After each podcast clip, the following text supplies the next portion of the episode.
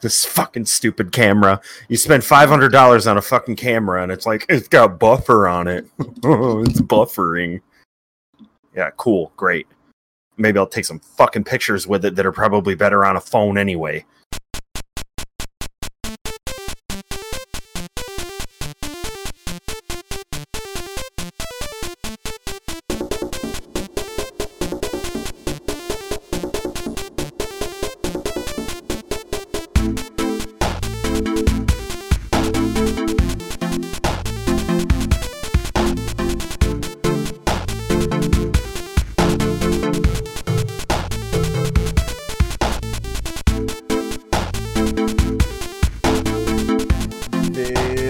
Jacket Off Podcast, episode 62. Sorry, it's not 69. We'll get there hopefully by the end of next year. We'll be at 69.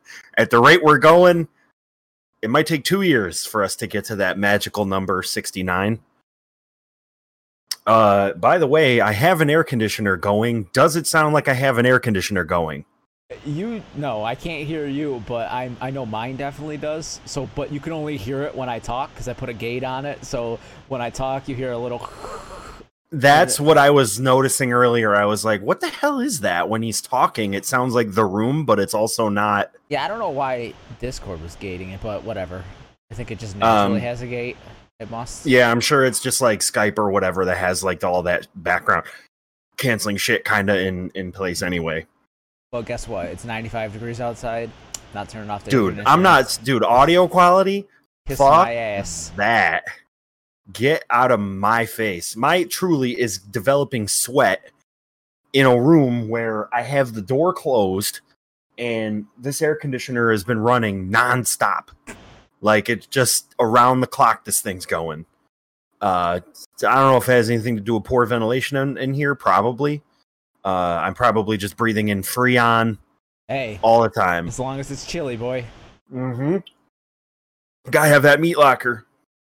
Fifty-seven thousand BTUs of cold generating power coursing through my dude. I w- Becky went out. I made this bomb ass salad for lunch. I made a super bougie salad because I got like a whole crate full of fucking vegetables from Misfit Market, hmm which which I realize is already a bougie sentence just saying that in general. Well, Misfit then- Market makes it sound like you're getting bunk ass vegetables.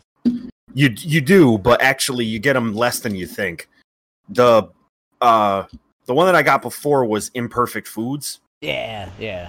That's the good. that stuff. was the one where you'd get some peanut like a You like a cut around the zucchini shaped like a penis. And so like it, it was about 50-50. Most of the time it was like you would get probably 80% normal vegetables, but then you'd get a sweet potato that looks like an ass, which is actually great for their thing because you could put it on Instagram and be like, oh, you know, my carrot looks like a dick, you know, and then that's like free marketing for them. Yeah. But They- with they Misfits revel Market, they revel in the dick shape. they're like, dude, as many titty shaped tomatoes as you can put in this bin, uh, do the ugliest ones you can find. Uh, I like the idea of it, first of all, because it's a shitload of vegetables for like no money. Um, I think I pay like $25 or 30 bucks every two weeks to get this giant crate of vegetables that I can't even like get through. Like I end up just one day out of the whole like when I get it, I end up just cooking a, a ton of shit. Just like what can I put all these vegetables like a I'm making a vegetable ragu. the weekly stew.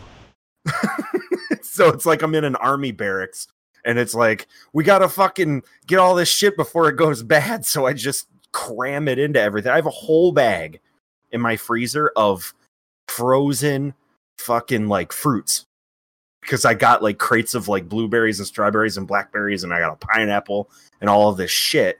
And so I just quickly chopped through everything, put it in a Ziploc bag, flattened it out, put it in the freezer, and now it's like I'll put it in a cocktail or I'll grind it up into something. There you It's the only way I can get rid of this shit. So, anyways, I made this yourself, like, bougie-ass salad.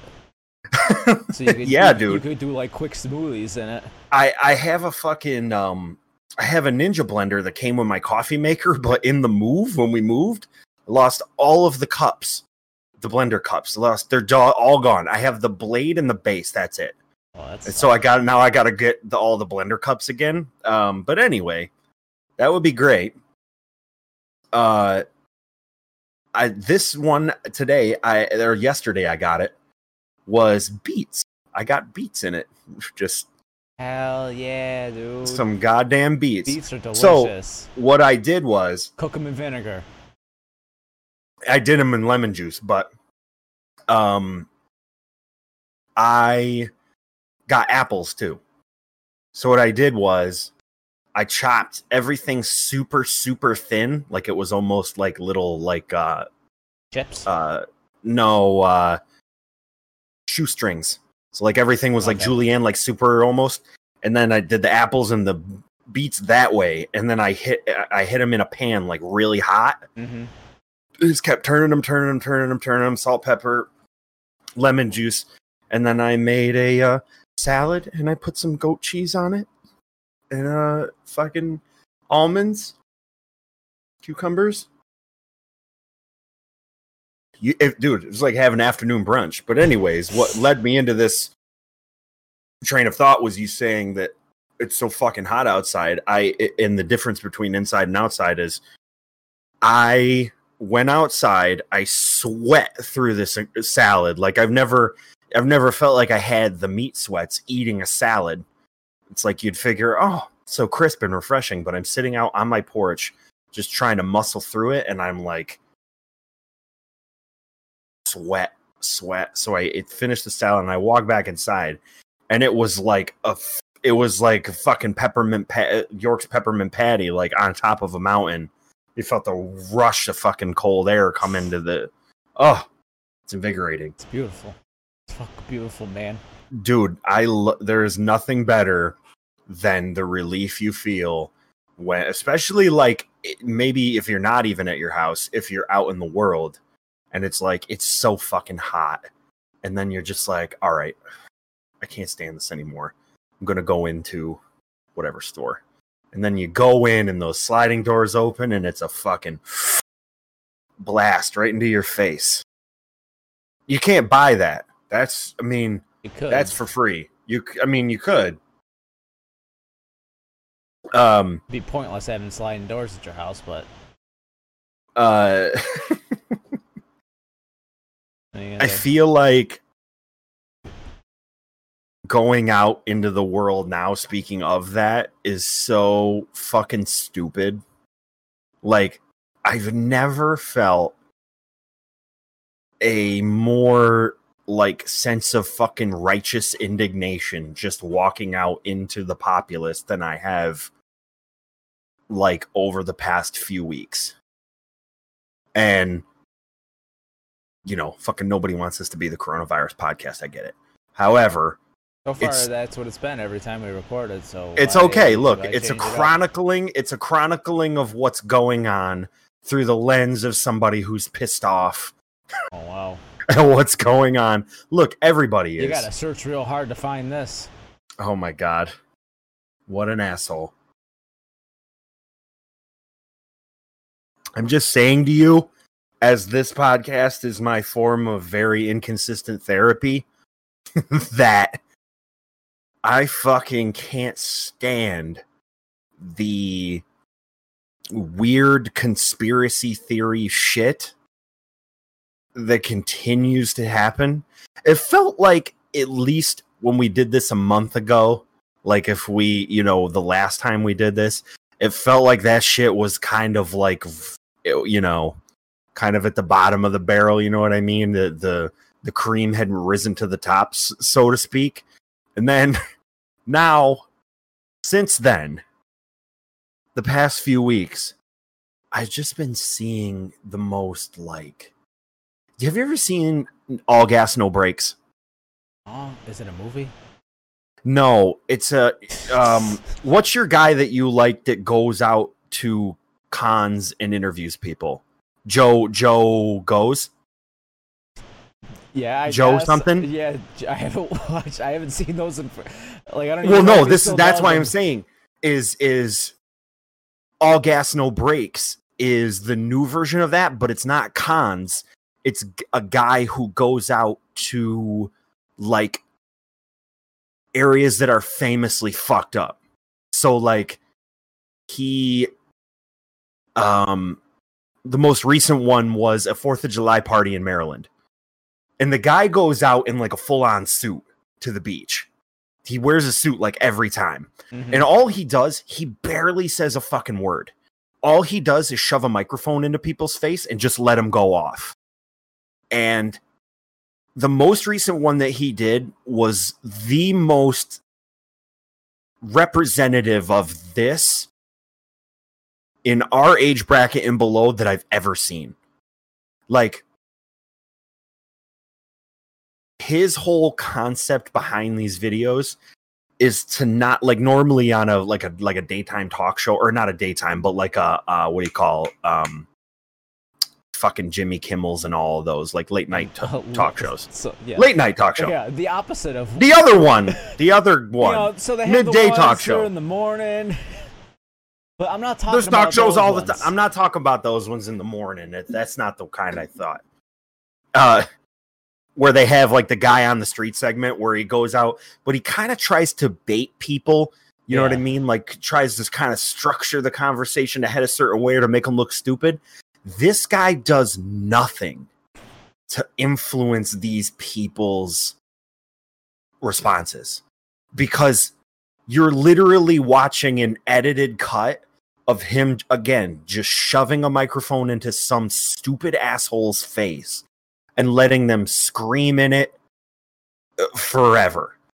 And this Maryland one with all these dudes out on the beach was I've I've never it's so fucking out of control, dude. I I'm going to quote one of the guys. He goes up to this group. And and honestly, you can't throw a cat without hitting somebody in a group. Like this beach is fucking packed with people with no mask on. Nobody's got a fucking mask on. He goes up to this one group and he goes, he goes, so uh so what are you guys out here to do? And he's like, we're out here to fucking party. Like he's, you know, the normal bro guy. There's a girl standing next to him. And he goes, he goes, yo, dude, I'm all this is what I'm all about. I'm all about bad bitches. Now, meanwhile, now I just want to describe what this guy looks like. He's as fat as I am, and fucking, you know, beer gut hanging out. And he's probably like 26. He's got the worst fucking like neck beard hair, like comb over type shit like premature premature balding type thing going on. And this girl standing next to him. Now she's not unattractive. She's attractive right? Mhm. regular old run of the mill bikini attractive. He goes i'm all about three things bad bitches cocaine and truly. And so she and then the camera pans in on her face and she's like has this completely like indignant look on her face like uh like what the fuck did he just say he repeats it fucking like two other times but then in between him saying that the guy the interviewer and actually i think funnily enough i think his name is andrew the interviewer goes to the girl now Mhm. and he's like um he, i think he asked her the same question. And then he's still rambling on like going on carrying on carrying on. And he he asks him who this is. Like he's like i don't know if he was like is this your girlfriend or is this you know whatever. He's like yeah this this one of my bad bitches right here. Like we're like real good friends. Uh and and then he points and he's like is he your real good friend? And she's like yeah we're we're, we're good friends. He And he's like, "Yo." cocaine. And then he goes, then he goes, "Yo, I ate her ass out like five times." and then the girl goes, and then the girl goes, "Darren." like in the tone of like where you absolutely know that he did it and Yeah. that she's embarrassed. Yep. It's like, oh my god. I, I found it. I found the most recent one on a Reddit thread. I had watched his other videos before it, and one of the first comments was like, "Yo, the way that girl said that shit was like the most telling thing of the whole video." So, oh, Darren. Why do I think I saw that somewhere? Uh, he he um he's gone viral somewhat. Okay, maybe some, Uh, maybe someone someone uh, busted out that part. He's got um I his- think I think I seen that part like in like a gift form. Yeah. like his Andrew Callaghan is the guy's name. hmm And like he goes to the coolest fucking ones. Like he goes to Talladega Super Speedway Oh, is one of his most popular videos. Fourth of July, uh, that Michigan one. Yep. He does these interviews with these dudes in Florida that are absolute batshit insane. He's gone to a bunch of coronavirus lockdown protests and interviewed people. He went to the AVN Expo. That would be probably the only one that was more like a Joe Goes. He went to Midwest Fur Fest and uh, AVN Oh, okay, uh, and a flat Earth conference, which was can imagine. good shit, dude. It's the guy makes great fucking videos. But anyway, to enough of promoting somebody else's fucking shit. but I can't recommend it enough. Uh, Okay, I got It's- a, I got a real question for you. A real Go. real question. Okay, so you know when you, your like taste buds start to change, right? And you start to get a taste for something. That happened to me. I used to think hummus was disgusting. yes. Now I really like it. Don't know why, but that's not. The, How did it come into your life? I know it's. I've, I oh, it's always been in the fridge. You know Does I your mean? mom eat it? Yeah, she always eats eats it. So, so at one point, I, was I just gave it a try. I'm like, yeah, you know what? I'm kind of digging that. I mean, and in fairness, I would feel like your mom would probably buy the most accessible flavors of hummus versus just something that would be like the normal everyday run of the mill one. So it's like spinach and artichoke hummus. This is a fucking spinach and artichoke dip. How bad could it be? Well, that's besides. The, but the, the point I'm trying to make here is, so how come? First of all, that Sa- Sam Samba is that the brand with the red top? Uh, Sabra. Sabra. First of all, they're supremely spicy. Isn't even a little spicy. So don't fall for that shit.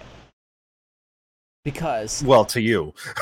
no, to anybody, I could taste when something's oh like Frank's Red Hot is spicy. Right.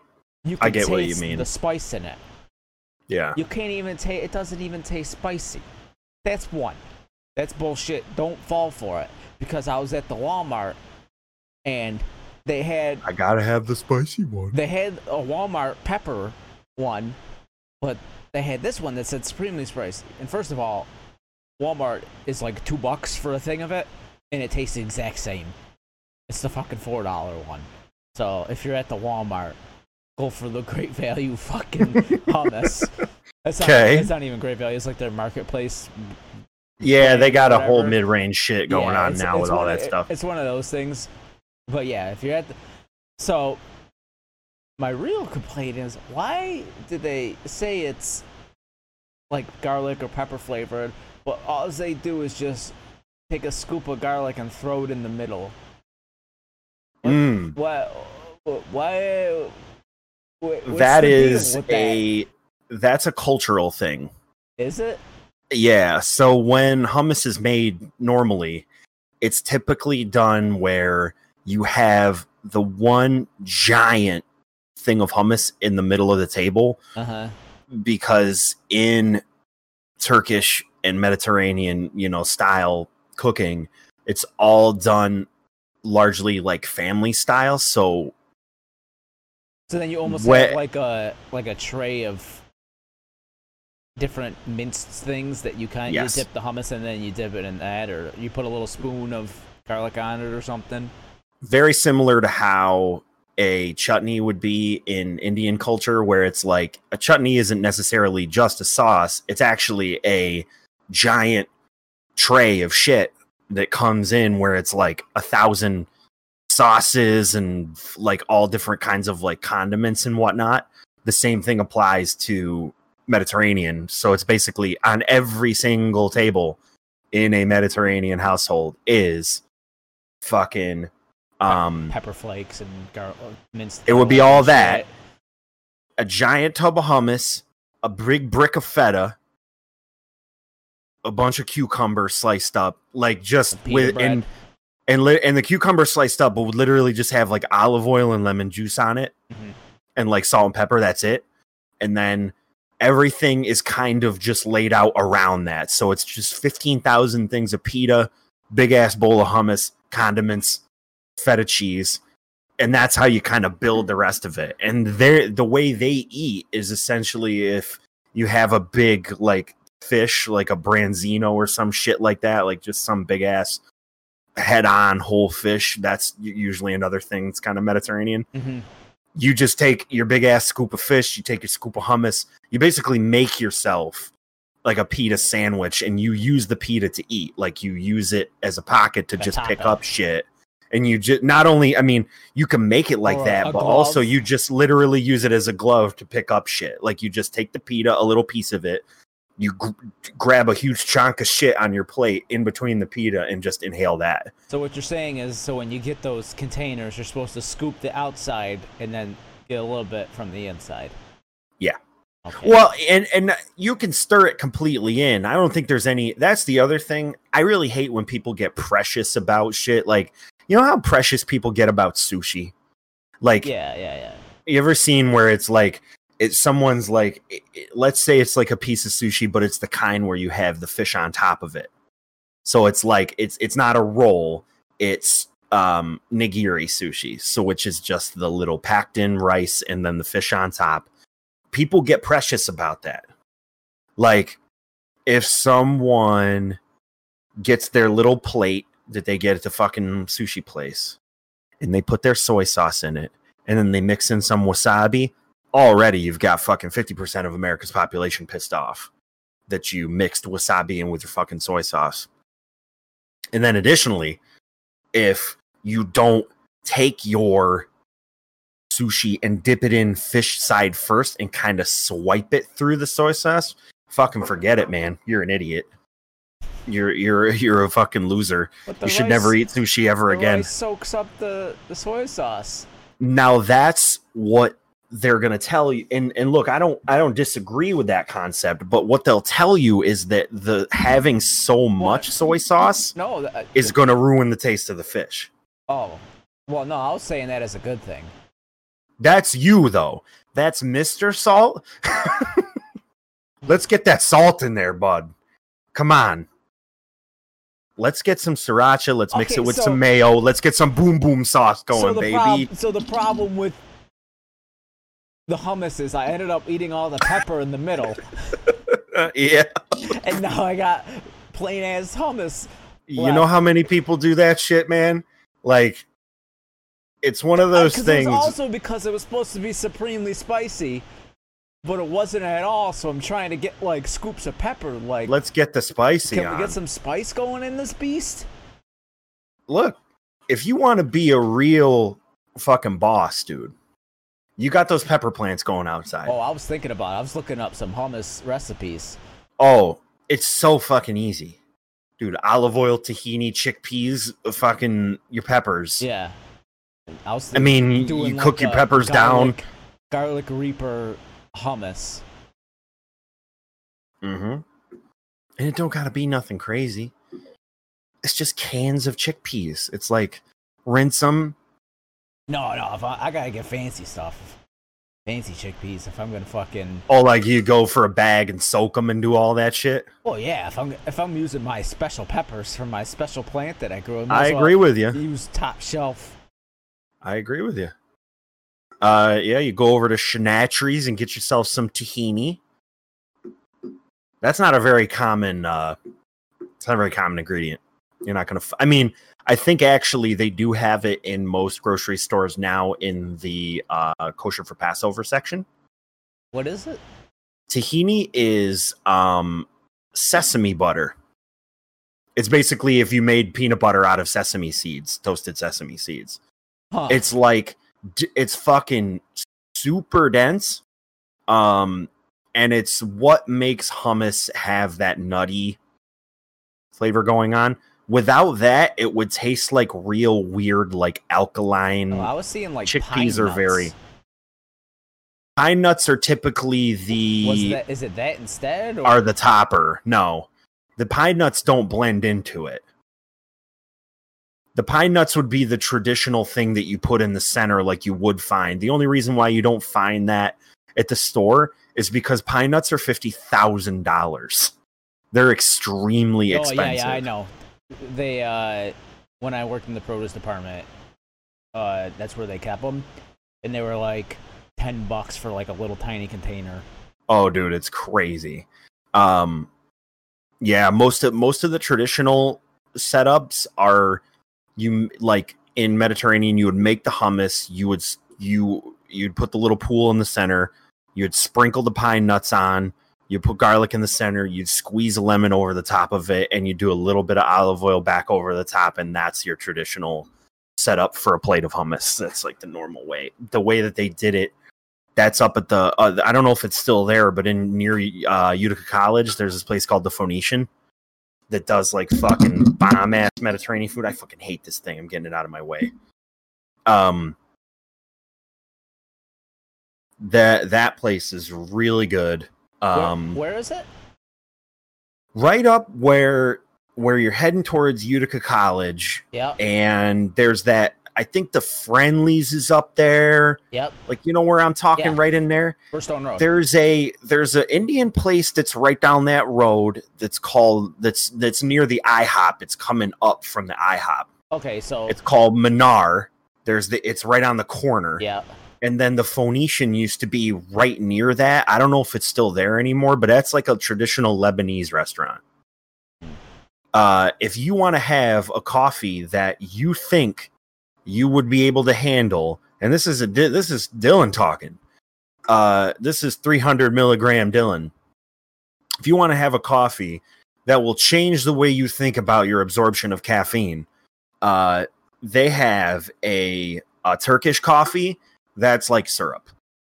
Um, Becky and I got it at the end of our dinner one time with like some ice cream, Mhm. and I felt like I was gonna die. it is still there. like- by the way, Is it nice? Awesome. Yeah, that place is very good. Minar's good too. That's really good Indian food. Have you ever even? have- uh, do- What's? Is that even a thing for you? what? Indian food I've had it once. Was? Did it? I liked it. I just, I don't know. I just never had it again. Huh. I had the Uh, the basic like curry bowl with the noodles and Yeah. stuff. I had one of those. Yeah. At, at the uh, there's a place in Syracuse. I don't think it's still there anymore. What about Thai food? Thai. All right, I'm gonna be honest. I might have had Thai or Indian. I can't remember which one it was. Well, so typically the, when you They're- said noodles, They're very similar, right? well, Or Indian food, the curry that we think about when we think about Indian food is sauce based. Yeah. So like maybe it it's was. very saucy. Thai food and Vietnamese food are centered around noodles. Vietnamese is ramen and pho, and then Thai food is pad Thai, which is flat noodles, Uh huh. And um, Vietnamese has a lot of like lemongrass and like brighter type of shit going on. Um, a lot of tamarind, like a orangey, orangey type flavors Okay. there's key i mean there's pretty key differences between I'm pretty sure it was Thai. Mm. Now so you had a noodle bowl Uh, yes. Hmm like That's a peanut peanut sauce that's another thing that's Uh, no, very one I had endemic is, of thai food uh very spicy. One I had uh it was a curry one. I think I'm looking at. oh that. like a like a red curry yeah. that's the other thing is what's funny about thai versus vietnamese versus indian food is that the curries that we're all talking about a lot of people just think curry is an indian food curry itself is actually just a food concept it's like um curry is the same as grilling Like I can have a grilled zucchini or I can have a curried zucchini. It's like a it's like a thing that happens all over the world. Like the the curry. Mm-hmm. It's just as common as any other thing that we do to food. But most people think it's only Indian food, but um I feel like I've had like an Indian spice type thing. an, an Indian, yeah. it's mostly what makes Indian food the way that it is and what kind of get like the first time I ever had it was here. Oh, you're freezing up. Freezing up. Your face is frozen. Did it cut out? There you go. Oh, back. damn it. You're We're back. Anyway. Um so yeah, curries. Yeah. They're good. And uh we should have more of them. Should bring you around. Hold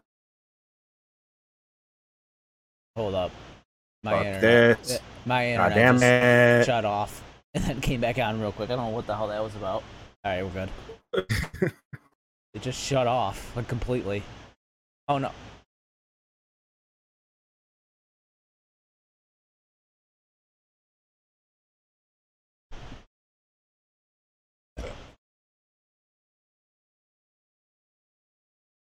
Oh, it's catching up a little bit. It, Spectrum's being a piece of shit right now. It's like literally full on Spectrum dropping. Ooh. Yeah, because my because I'm la- uh, landlined right now and it's saying no internet connection. Ooh, nice. All right, let's see if it studies out. Thanks, Spectrum. All right, America's greatest internet company. all right, it's better. All right. What are you saying? We should. Uh, we should get some curries. Yeah. We should you, should you should come up. We should go. And I was telling you about this place, Saigon Spring. It's a Vietnamese place. You get a bowl of ramen that's bigger than your head for like thirteen dollars. Not the biggest ramen guy, because there was a reason. It, it was re- oh the egg. That okay. I like ramen. I just don't like the egg in it. I don't. Yeah, like, you don't have to have that. Actually, the you know the egg is actually really not that common in Japanese. Vietnamese ramen. Yeah, Japanese is where the egg Yeah. is. Not, like- um, not like I went to a legitimate. I mean, uh, like a. I had it at the casino. Yeah, Which they're mean, going to put an egg in it because that's kind of the way that. Yeah, it was like a, it was, but it was a, it was considered a Japanese style ramen because they Yeah. sold sake there and everything. the uh the Vietnamese one is actually more focused on actually it's more focused on the sides, the little condiments. So like when you get when you get a bowl of pho or you get a bowl of ramen, um like a bowl of pho is like your giant ass bowl with the noodles and the meat Mhm. and then the vegetables are all raw on the sides. so you get like crunchy shit like bamboo shoots and Um, bamboo shoot, bamboo shoots, and water chestnuts are two of my Uh, favorite things.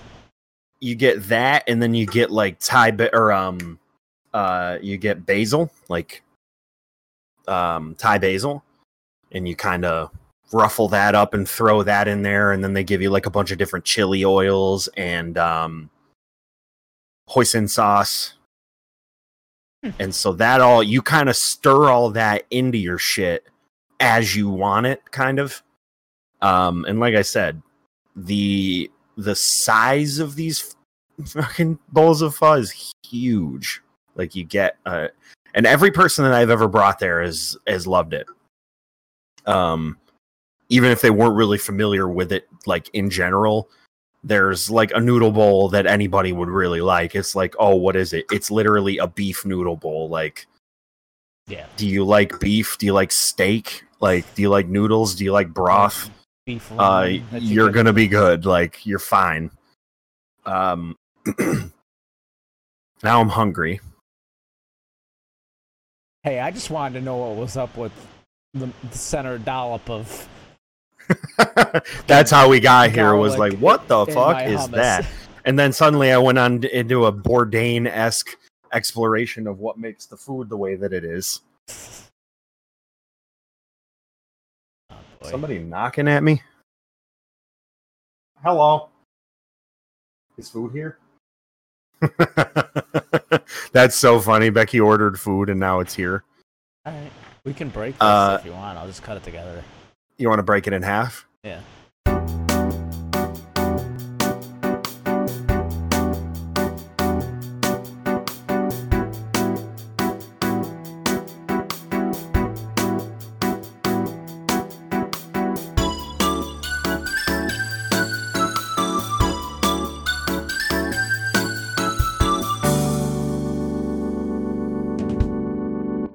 Back at.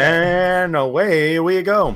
So, uh, funnily enough, the food that so interrupted me in the first segment of the podcast was Thai food. so, Did you know I'll it give was you- Thai food?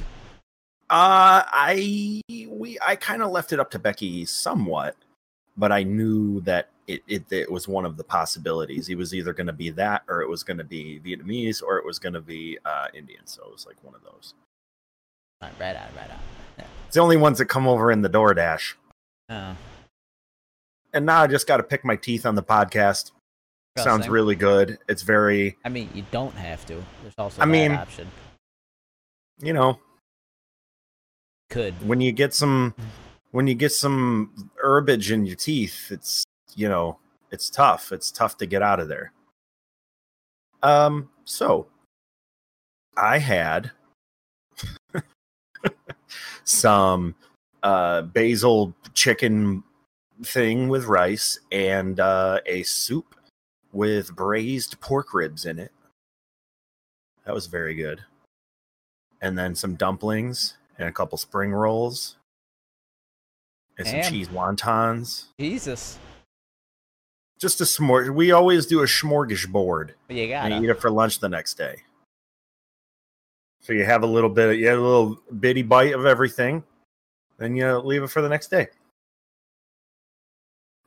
But uh, you know, life goes on. Anyway, now that I have the meat sweats, uh, in a frigid, cold environment, which can't possibly explain the uh, the strangeness that that is, a cold, clammy, AC assisted sweat. Uh, that's just wonderful. So, Beautiful. mm, it feels really, really great. Well, here we are. I'm unprepared. I don't know. Let's, Dylan. Let's let's make a new segment.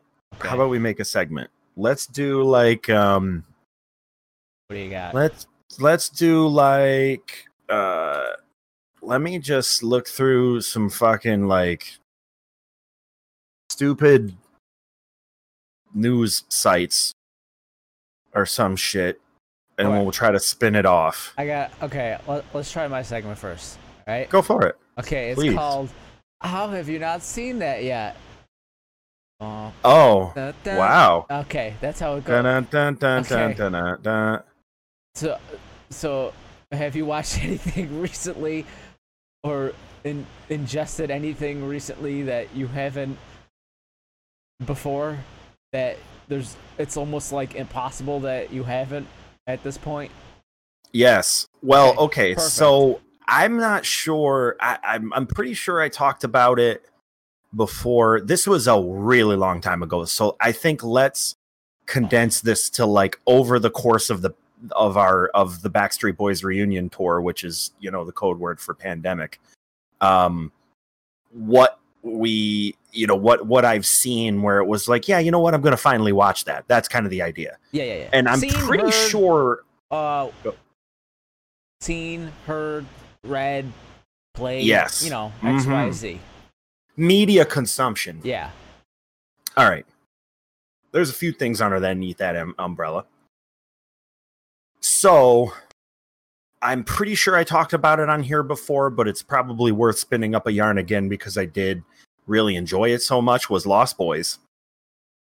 yeah I, don't, Um, I don't know that you talked about. I think Did- I did I- about- I think I, we might have just talked about it off air. It was no, I think it was the the uh the idea came up that you should watch it.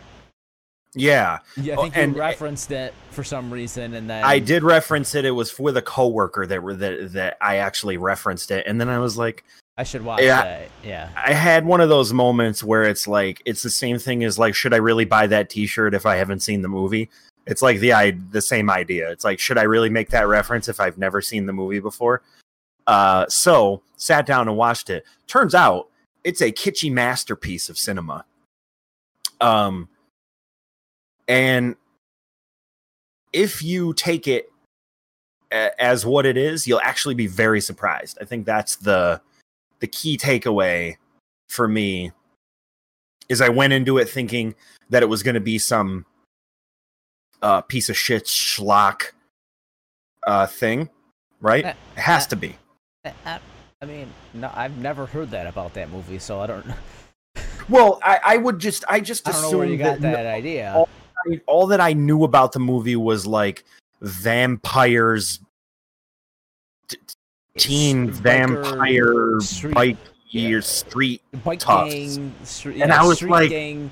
oh this is gonna be this is gonna be like what I, I i really went into it knowing that like okay this is probably a very like nostalgic and referential piece of movie and it's there's a lot of reference that are, that it's made to it so i Mhm. kind of kept that in mind thinking that like oh people must reference this movie because it's again a joke. street tough vampire pretty boys. They reference it because it's a joke, like, what not because it's good.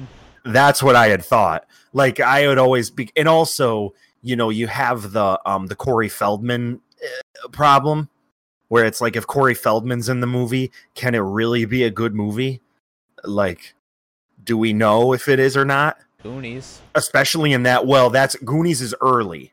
I'm saying in the Feldman era of like where he's starting to like I- try to To be fair, I do think, something. I think this was the the movie that made him the way he was. Yeah. Like he, they gave him a style, and then he just never. He's Yeah. on stage at the Late Show with angel winged ladies singing about some fucking. I don't even remember what the song was. It just that It was like perform- some like straight up like believe in yourself uh 80s yeah, stuff. That performance was it was almost like a sequel to this movie. like where Very are they so. oh, where are they now? Well, I could show you where Corey Feldman is now, and um, he is a shell of his former self, Oh, I a thought- person I who mean, could have started the Me Too movement if he actually was taken seriously. What? Wasn't he the guy that you're talking about on the beach saying only about three things? Bad bitches, cocaine, and truly. Like, yeah. wasn't that Corey It- Feldman? I, I Well, it's on the video. I was just like, Jesus Christ! I didn't know Corey Feldman was from Michigan. Uh, yep, Corey Feldman, bad bitches, truly, and cocaine. Uh, the three T's. I have the three on his shopping list. It was a really, it's a really good movie, and the only reason why it's a good movie is because it's very stylistically identifiable. You have very much a, it's a quality of filmmaking that doesn't, that's kind of hard to capture now.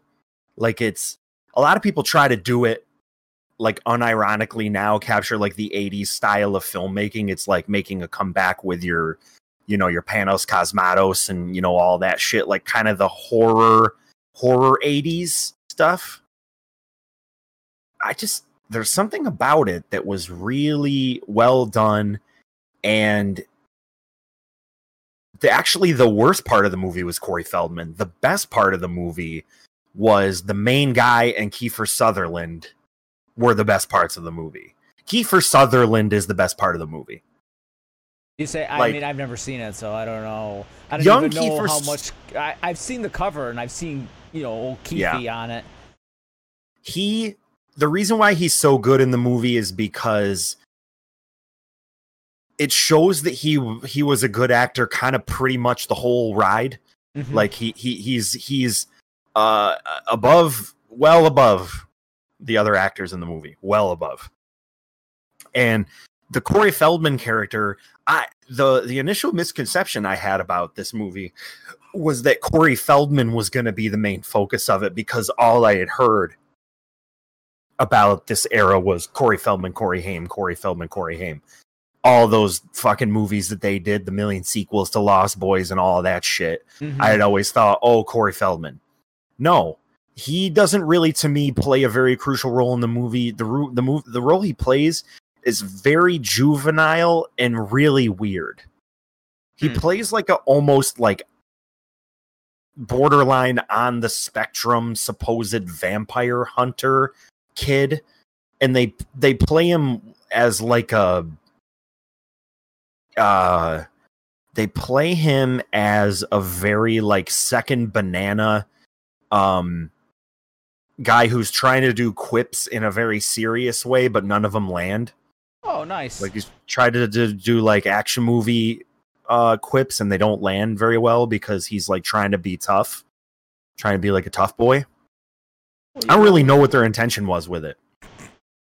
Uh, but again, the concept of the movie in a general sense is um this guy moves to uh California and runs into this streetwise gang of toughs that ride around on their motorcycles and they're all sexy and you know the the other thing is that what I found interesting about it was that the this is such a cliche thing to say, but it really is true in the case of this movie is that Los like Los Angeles plays the, plays a character.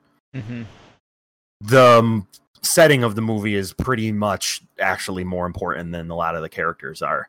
Really, just in a, in the sense of like it paints the picture so they don't have to.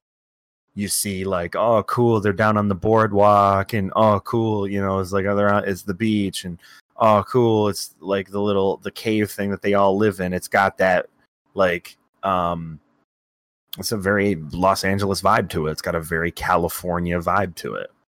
Um but that's something that i saw that i that i would think you know you would think i would have already seen but it's also before my time it doesn't really make sense for it it would make more sense if it was like a movie from the 90s that i had never seen before but this is Yeah. like well before i was born Yeah. so I mean, you're, you It- were never it's not really into terrible. that- those type of movies, anyways, right? No, I Like mean, I think I am horror, now. I think I like it now. I, I, I think I like it now because again, it, it's more of a Look back, It's like m- you you like the movies that are coming out now that are the throwbacks, so you want to actually see the originals. And Yeah, I kinda wanna see what where it's, they're like, coming the from. Ideas pulling from.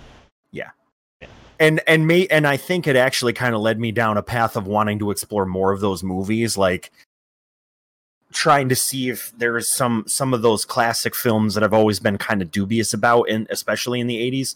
Like, I definitely want to watch like some Cronenberg. Like, that's one of the ones that's always been on my list as watch. Like, I really Fly. loved The Fly. I love that. I actually have seen that multiple times. I've just never seen any of the rest of his movies.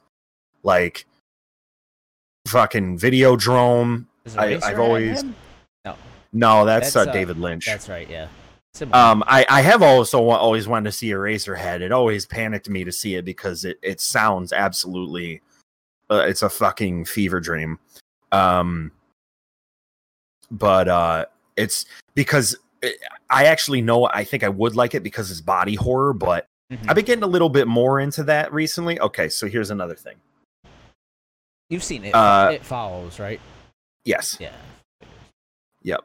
Uh so as far as um reading is concerned, I've been reading a lot more. Just got through a book about uh quack medicine, which is fucking fascinating. Uh highly recommend it. It's called Quackery. It's written by an internal medicine doctor. Like a duck. I actually read what? like a duck. like a duck quackery like a duck uh it's basically the idea of the book is remember back in 1927 when the only cure you had for your pain was to take a heroin and call me in the morning uh that's the whole concept of the book is exploring the godfathers of and mothers of m- the earliest forms of medicine. Like just after Witch Doctor, but just before DNA. Like we're we're We'll meet you in the middle.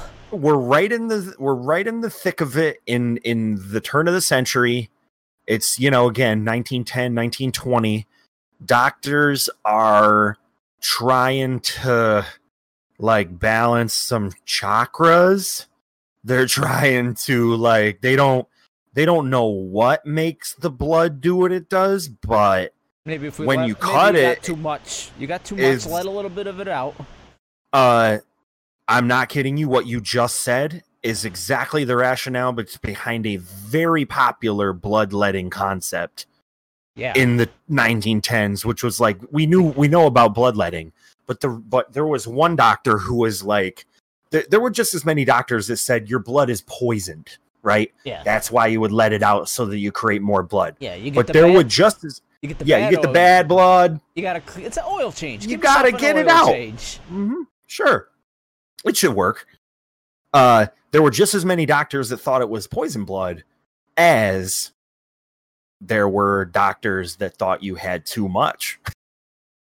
And th- what they said was the reason was because if you had too much blood, that could cause disease because your organs would overflow. Like like you oh you got too much blood in your body that's why your liver's not working because there's too much blood in there I mean, it's it, it's kind of true for why you have a headache. Why you get a Dude. headache because you got your blood vessels dilate. No, yes, dilate. Dilate, yep.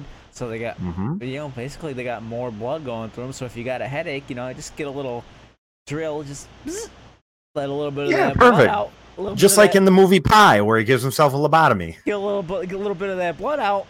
Then you're good to go. Boom. No headache. uh they talk about lobotomies in there they talk about the holes in the head They get to like Uh, shock therapy, or is that Yeah. Yeah. Yep. They they got into they got into shock therapy and they and what they do, which I think is really great for this type of book because it's cool that it's like all of this shit where it's like interesting, but then also at the end of every chapter, they explain how they could have been correct in thinking what they thought mm-hmm. and just how they executed it wrong. So it's like shock therapy is one of those things that we modified to suit a better purpose later on down the road using the same technology or you know the bloodletting thing when we're talking about you know stuff like a blood transfusion Yeah. there it, it all leads to a certain area but it's but it's they all super wrong, but their execution was a little. You wouldn't Hey, be what- able to write What else you got? A, a wire coming out the wall. What, what else you gonna do with it? Yeah. Like you couldn't have written that book, you know, even 40 years later in the 60s and 70s and had people think, you know, uh had people think, "Oh Jesus, what were they doing back then?" It could only be written now. Just based on how far it's come, the only reason why we're shocked uh, from what we're hearing is because we're so fucking far removed from it and we're so far ahead of it. Thank Yeah. God uh but it's not it, doesn't necessarily go in line with the theme of what you're talking about which is a thing that i should have it's mainly just a piece of media that i really liked um i am though Quit trying to tank my bit, Brent. Jesus. i'm not trying i'm just grasping at straws uh there is one thing that's kind of related to that which is um have you ever heard of the author haruki murakami Maybe. He's a he is a Japanese fiction writer Okay. that has won a shit load of awards. He is one of the most prolific and sought after artists of literature in the modern age. Um, he's written A Wild Sheep Chase, Norwegian Wood, The Wind Up Bird Chronicle, Kafka on the Shore, and IQ 84, which is his most recent one. Kafka Um, on the shore. Kafka on the Shore. Uh, it was among the best books of 05 from the New York Times and received the World Fantasy Award for 06. Um, he his writing, Dylan, I swear to God, is so fucking hard to read. Cool. Um, that sounds like fun. and well, it's one of those things where you know how like you know um James Joyce, like uh, Ulysses, ever- or um what the hell is the other one? Uh, Infinite Jest, where it's like the book is completely incomprehensible. hmm um it's kind of like that but also the weird thing about it is that you you can read it i, I it's very hard for me to describe the way that it reads is the guy is very dickensian in how he describes everything everything has a and then he walked over to the phone picked up the receiver put it to his ear hole. The sound came out of the line and into his ear. He then transcoded this mess like it has like that. bore me. Um, I guess I and I don't. That's what I'm trying to understand. Sometimes it's more for me about trying to understand why something is the way that it is rather than what it is. Like, um, I, I don't. I, I don't know if it maybe has something to do with the way that it's translated or if it's like It could be. I I mean, but the thing is, though, every time I look on my fucking Kindle, he's in all of the lists that say like, "Oh God, the best novels this year" and and shit like that. And Did and you like, try to read one? Or yeah, no? I'm trying to Oh, read one okay. right now. I, I'm trying to read, um, and I was literally, literally done. I was almost thinking about getting a fucking Spark Notes, like, like to try to, to try to like kind of understand. I mean, at that point, I just just stop reading the book. I'm if it's, giving. if it's so uninteresting that uncaptivated, is it even interesting you at all? it it is. Let me. Like, is it stringing here- you stringing you along to try to like a story that you're interested in? I'm going to give you the first paragraph of the plot summary because this actually is how far I've made it in the in in it. Okay. So Which one is this? What book is it? this is the Wind Up Bird Chronicle. It's actually three books in one. Okay. I, Uh, I didn't the know. first- I didn't know which one you were talking Yeah. about. The first one is called The Book of the Thieving Magpie. Nice. The first part, The Thieving Magpie, begins with the narrator Toru Okada, a low key and unemployed lawyer's assistant, being tasked by his wife Kumiko to find their missing cat. Kumiko suggests looking in the alley, a closed off strip of land behind their house. After Toru stays there for a while with no luck, Mei Kasahara, a teenager who had been watching him camping out in the alley for some time, questions him. She invites him over to her house in order to sit on the patio and look over an abandoned house that she says is a popular hangout for stray cats.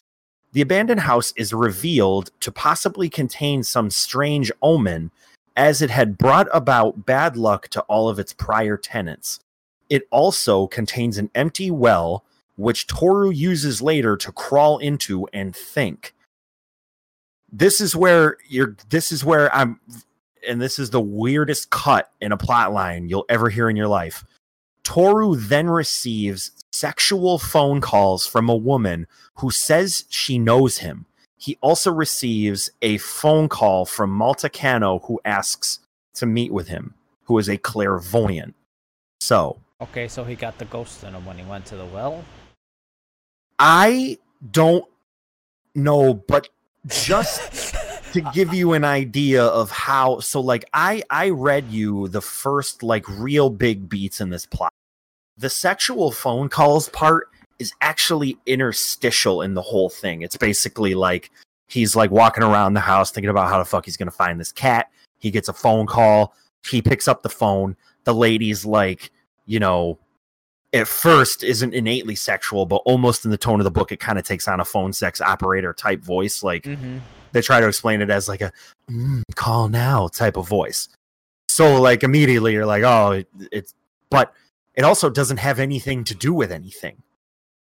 I, as a plot point, it's, it, it's basically juxtaposing this guy's incredibly mundane search for this cat with the occasional call he gets from some random ass woman that he's never heard of and doesn't know who can actually personally identify him making sexual advances over the phone.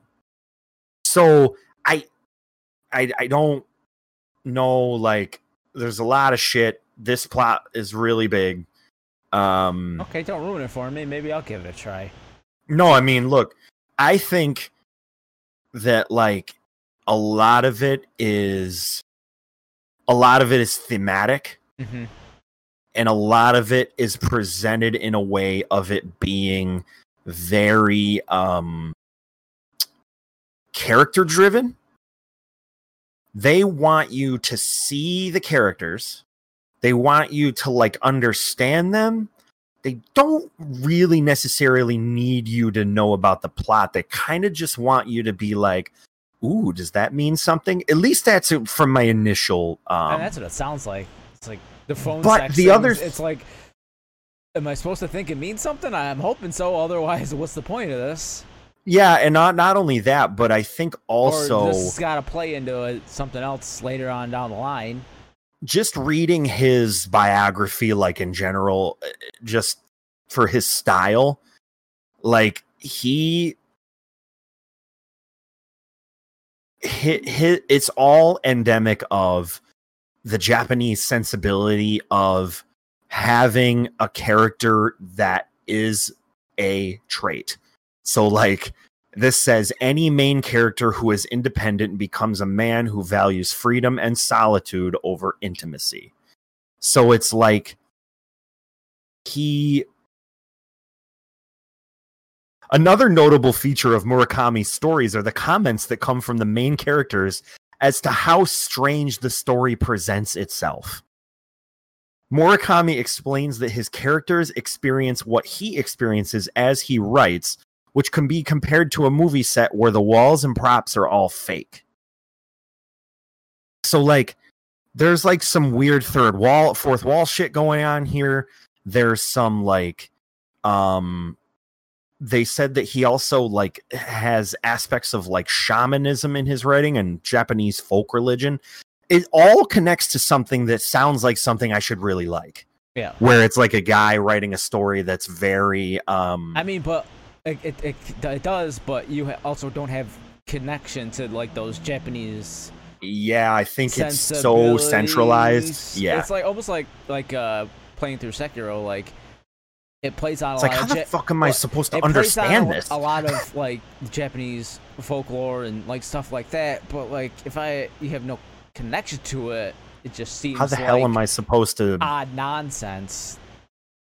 Well, yeah, and that's the other thing is that like he, you know, in the in the general thing about the book that I'm reading is basically um the the way that they're describing it is very war ba- like it, it actually kind of has a Ghibli thing to it. You know how the subtext in a lot of Ghibli films is the backdrop of of Jap- of war Mm-hmm. like you Yeah. know the wind rises and shit like that that all has that that sort of background and it's all some of it's also deeply apocalyptic but i think that's the other thing here is that like one of these things is like um he spends most of their sessions retelling the same story of his experience in the Kwantung army and the lost bank ba- tank battle with the Russians at Nomonhan and the Manchukuo Russian border during World War II. It's like, yeah, it's a character study, but you also you know they talk about a lot of shit. There's a lot of characters. It's a whole thing. Um but anyway that more feeds into the segment idea because Murakami I had just seen so many times and I was like wh- why am I move what is so special about this guy Mm-hmm. uh and so I'd like to give it a chance to really try to like it's one of those things where you just see something as a challenge because you I don't know. Sometimes books are a challenge. Yeah, I mean they got it.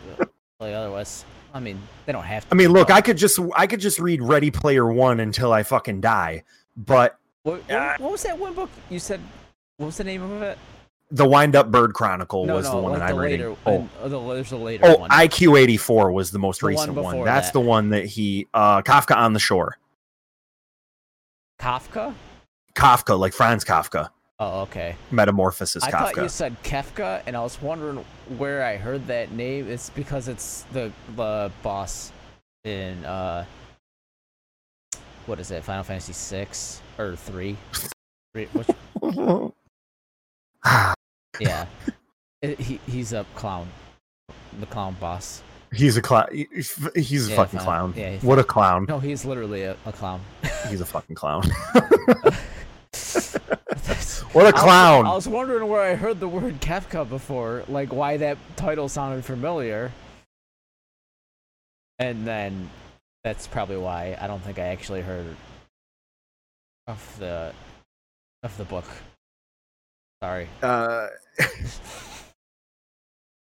I I feel like this guy likes cats. There's another thing that's that's kind of in there somewhere. Um IQ 84 was also it sounded really interesting. I just thought that I would want to read like the one that was more uh um that was that was like one of his more original classics, like one of the better ones. Mm-hmm. but like this one actually sounds pretty fucking cool. Um he said that the reference is is to George Orwell's 1984 um it was basically a like technologically forward thing which probably would have appealed to me better anyway uh fucking a Right, just about this uh, guy's lost cat, I guess. Well, there. So here's the next thing. Uh, Junji Ito. Um, which is weird because I I don't know how the hell this came back into my life. I can't quite remember. Mhm. But I've always been a really big fan of his. Um, ever since I saw the um the his one of his original comics was on Reddit. He is a uh, a Japanese uh, horror body horror uh, comic comic artist. Um, the Amigara Fault was the was the first comic that I had ever read by him. It was called The Enigma of the Amigara Fault. Uh, it's absolutely terrifying.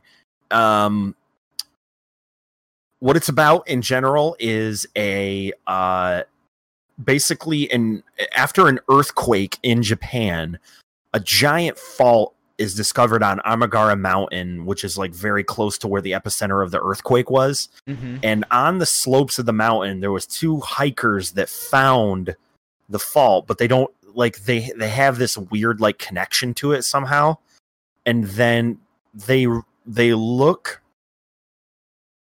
at the side of the mountain and they see millions of human shaped holes in the side of the mountain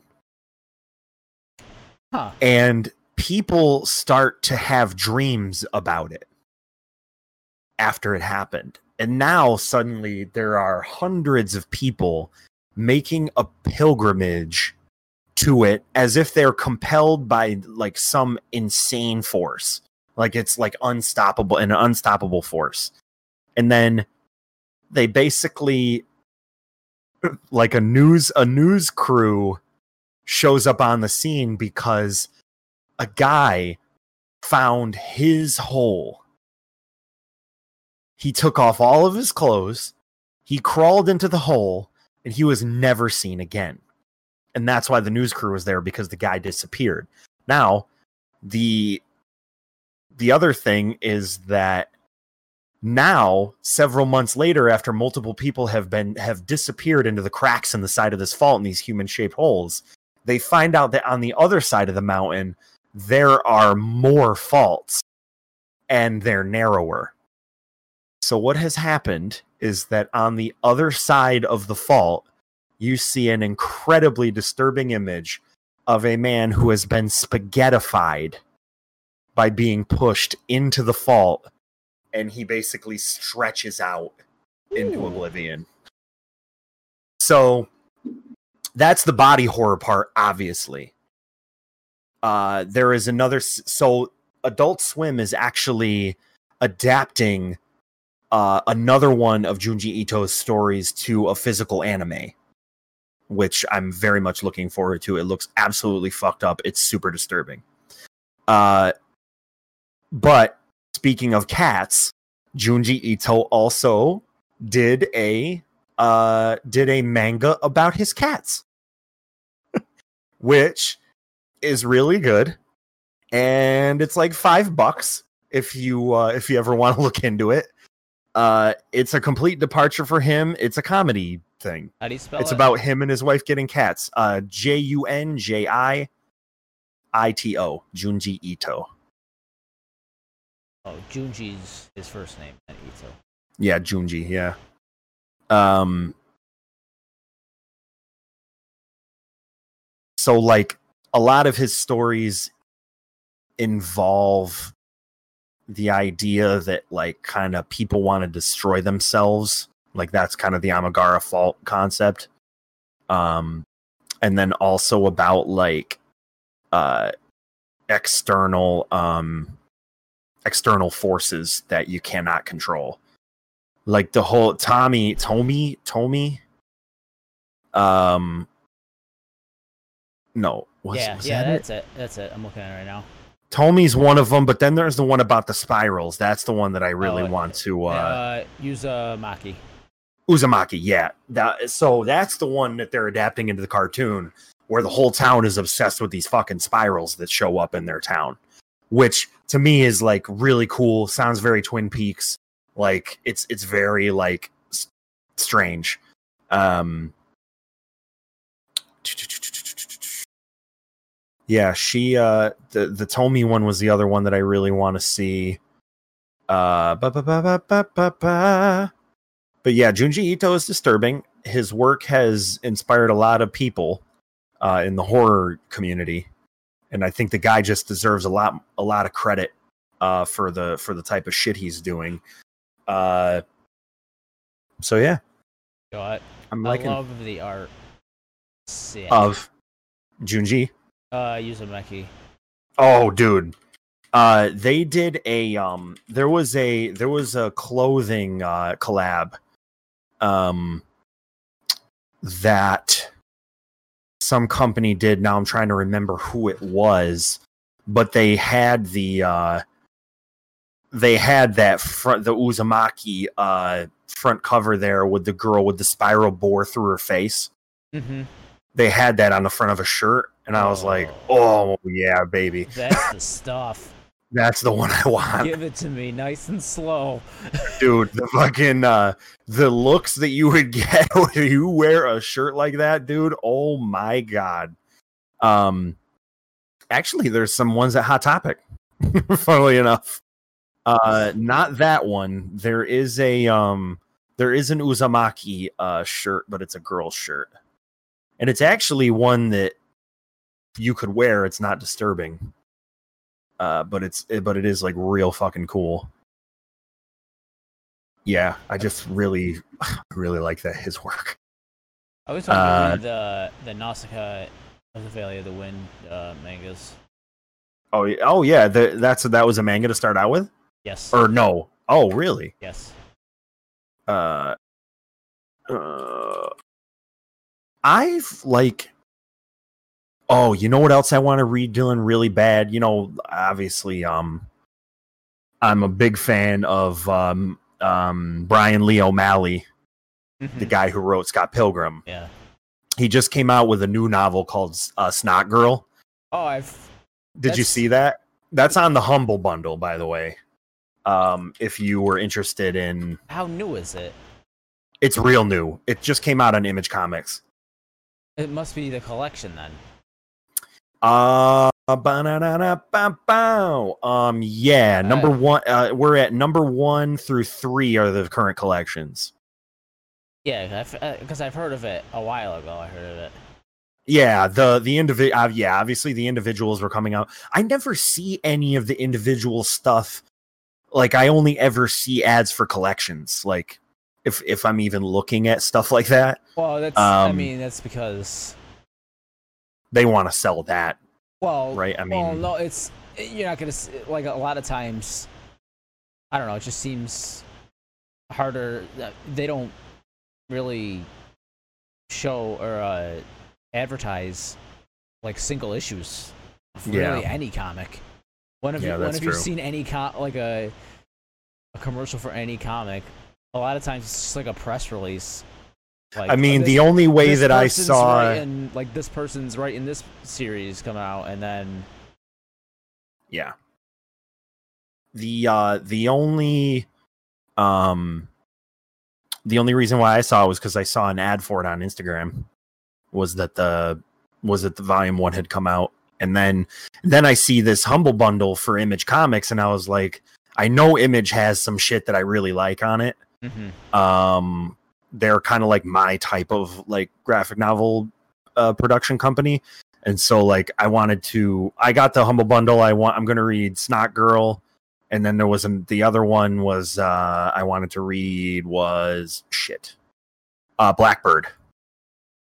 Um yeah that was i wanted to read blackbird and i wanted to read that one. And then there was one other one uh, from somebody that I really liked. Shit. Well, and then so there's another book that I also wanted to read that was actually done by Sarah Beattie, uh, called um, Money Shot, which was about a group of uh, space pilots that decide that they're not making enough money doing what they're doing, so they're going to start a porno company. And they all had they all shoot porno films on different planets that they travel to and post them online. oh, So I thought that was uh I thought that was a cool concept for a book. I still haven't even like I st- I want to still read Saga. Like Jesus Christ. well, I, I, I bought. What do I have? I have one, two, and three, maybe, and then I read. Three. yeah, I think I got like one and two possibly. I, Um I might- I I gotten really like three. Brian I, Brian K. Vaughan like a lot.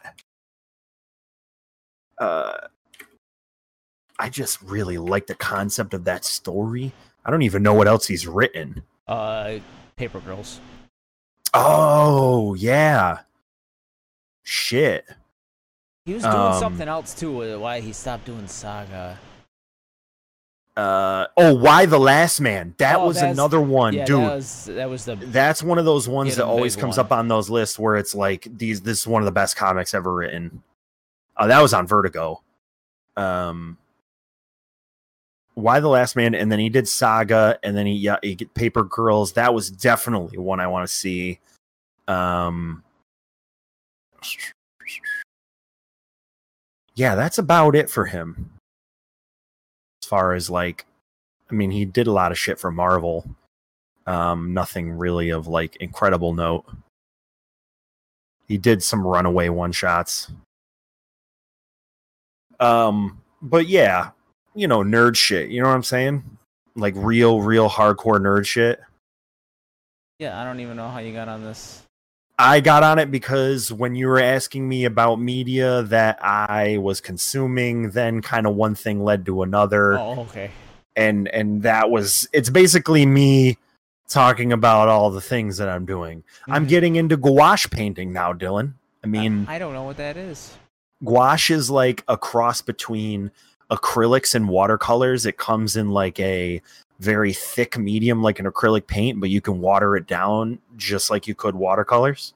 I like watercolors. Uh, watercolors look the coolest. Well, the cool thing about gouache is that normally with watercolors you can only get to a certain level of saturation before it's like, well, I can't make this any darker or more opaque. There's no uh, in my paper.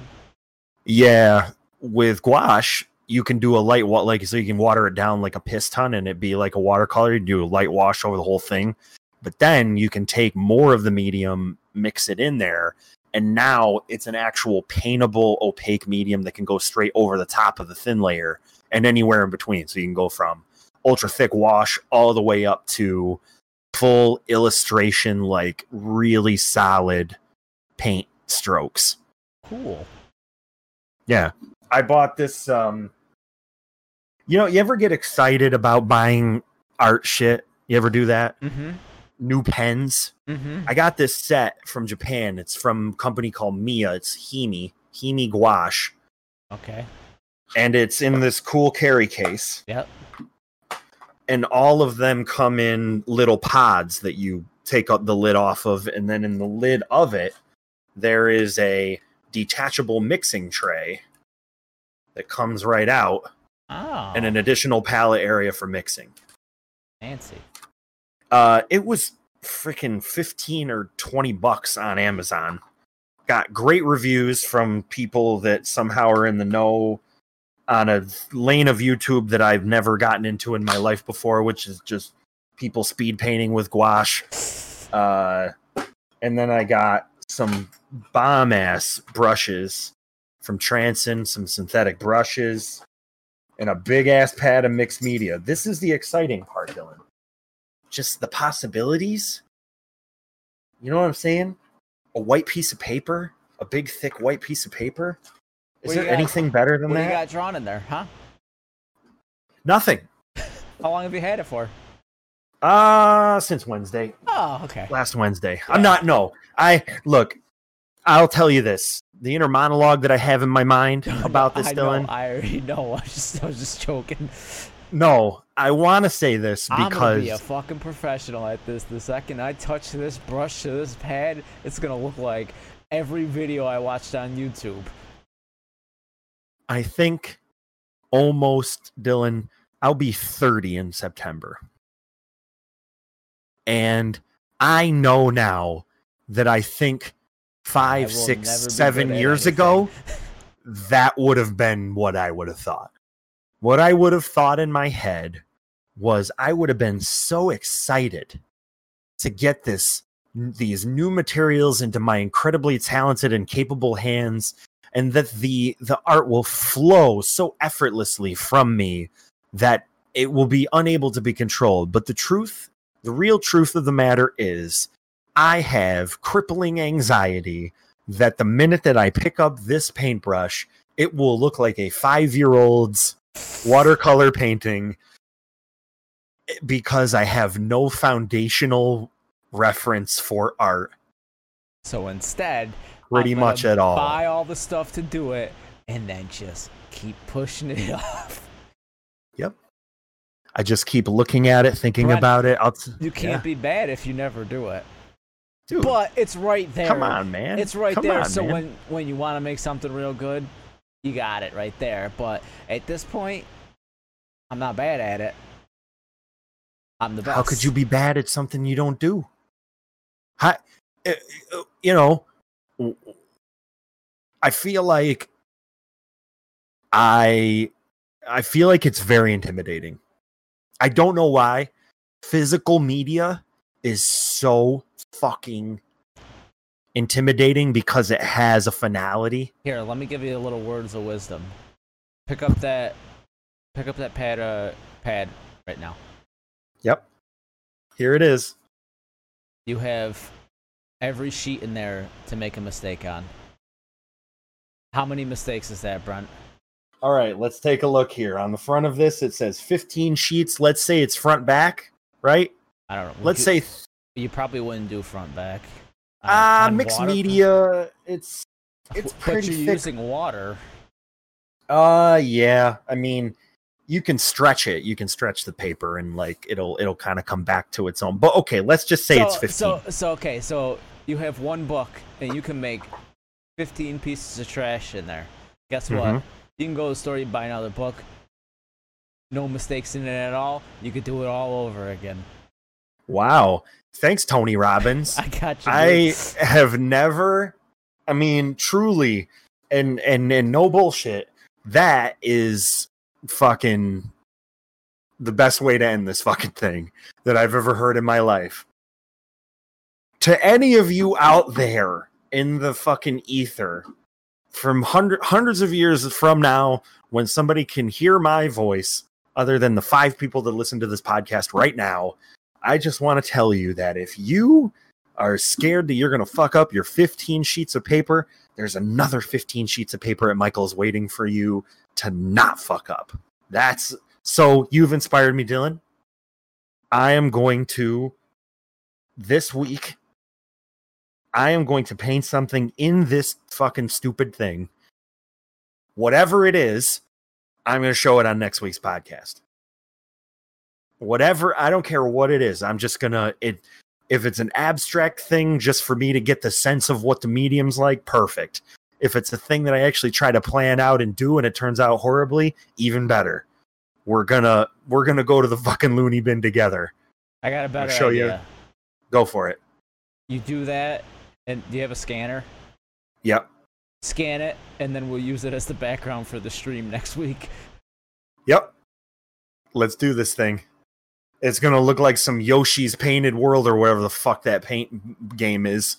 Look like a piece of shit five year old. Well, I'll probably play SpongeBob again, so maybe use You know what I'll do, Dylan? All right. So here's what we'll do. use the art uh direction of SpongeBob as your Yeah, I can make it as like a. Re- I can use it as reference material. Yeah. I'll get like some floral stuff going on. I'll get some beachy shit, some underwater. We'll get going on that. All right. My challenge has been accepted. For for next week's stream, I'm going to paint. I'm going to paint the background for the stream. okay. Well, Dylan, it's been an absolute pleasure, but I have to go digest this absolutely in indigestion causing food uh in the comfort of my living room. So I will leave you with the audio versions of this podcast are available in the description below. Dylan will edit both of these pieces together and this will sound like a whole podcast. This has been the Jacket Off podcast. We're out. Oh, the answer to my part of my bit that I had was Spaceballs. Bye.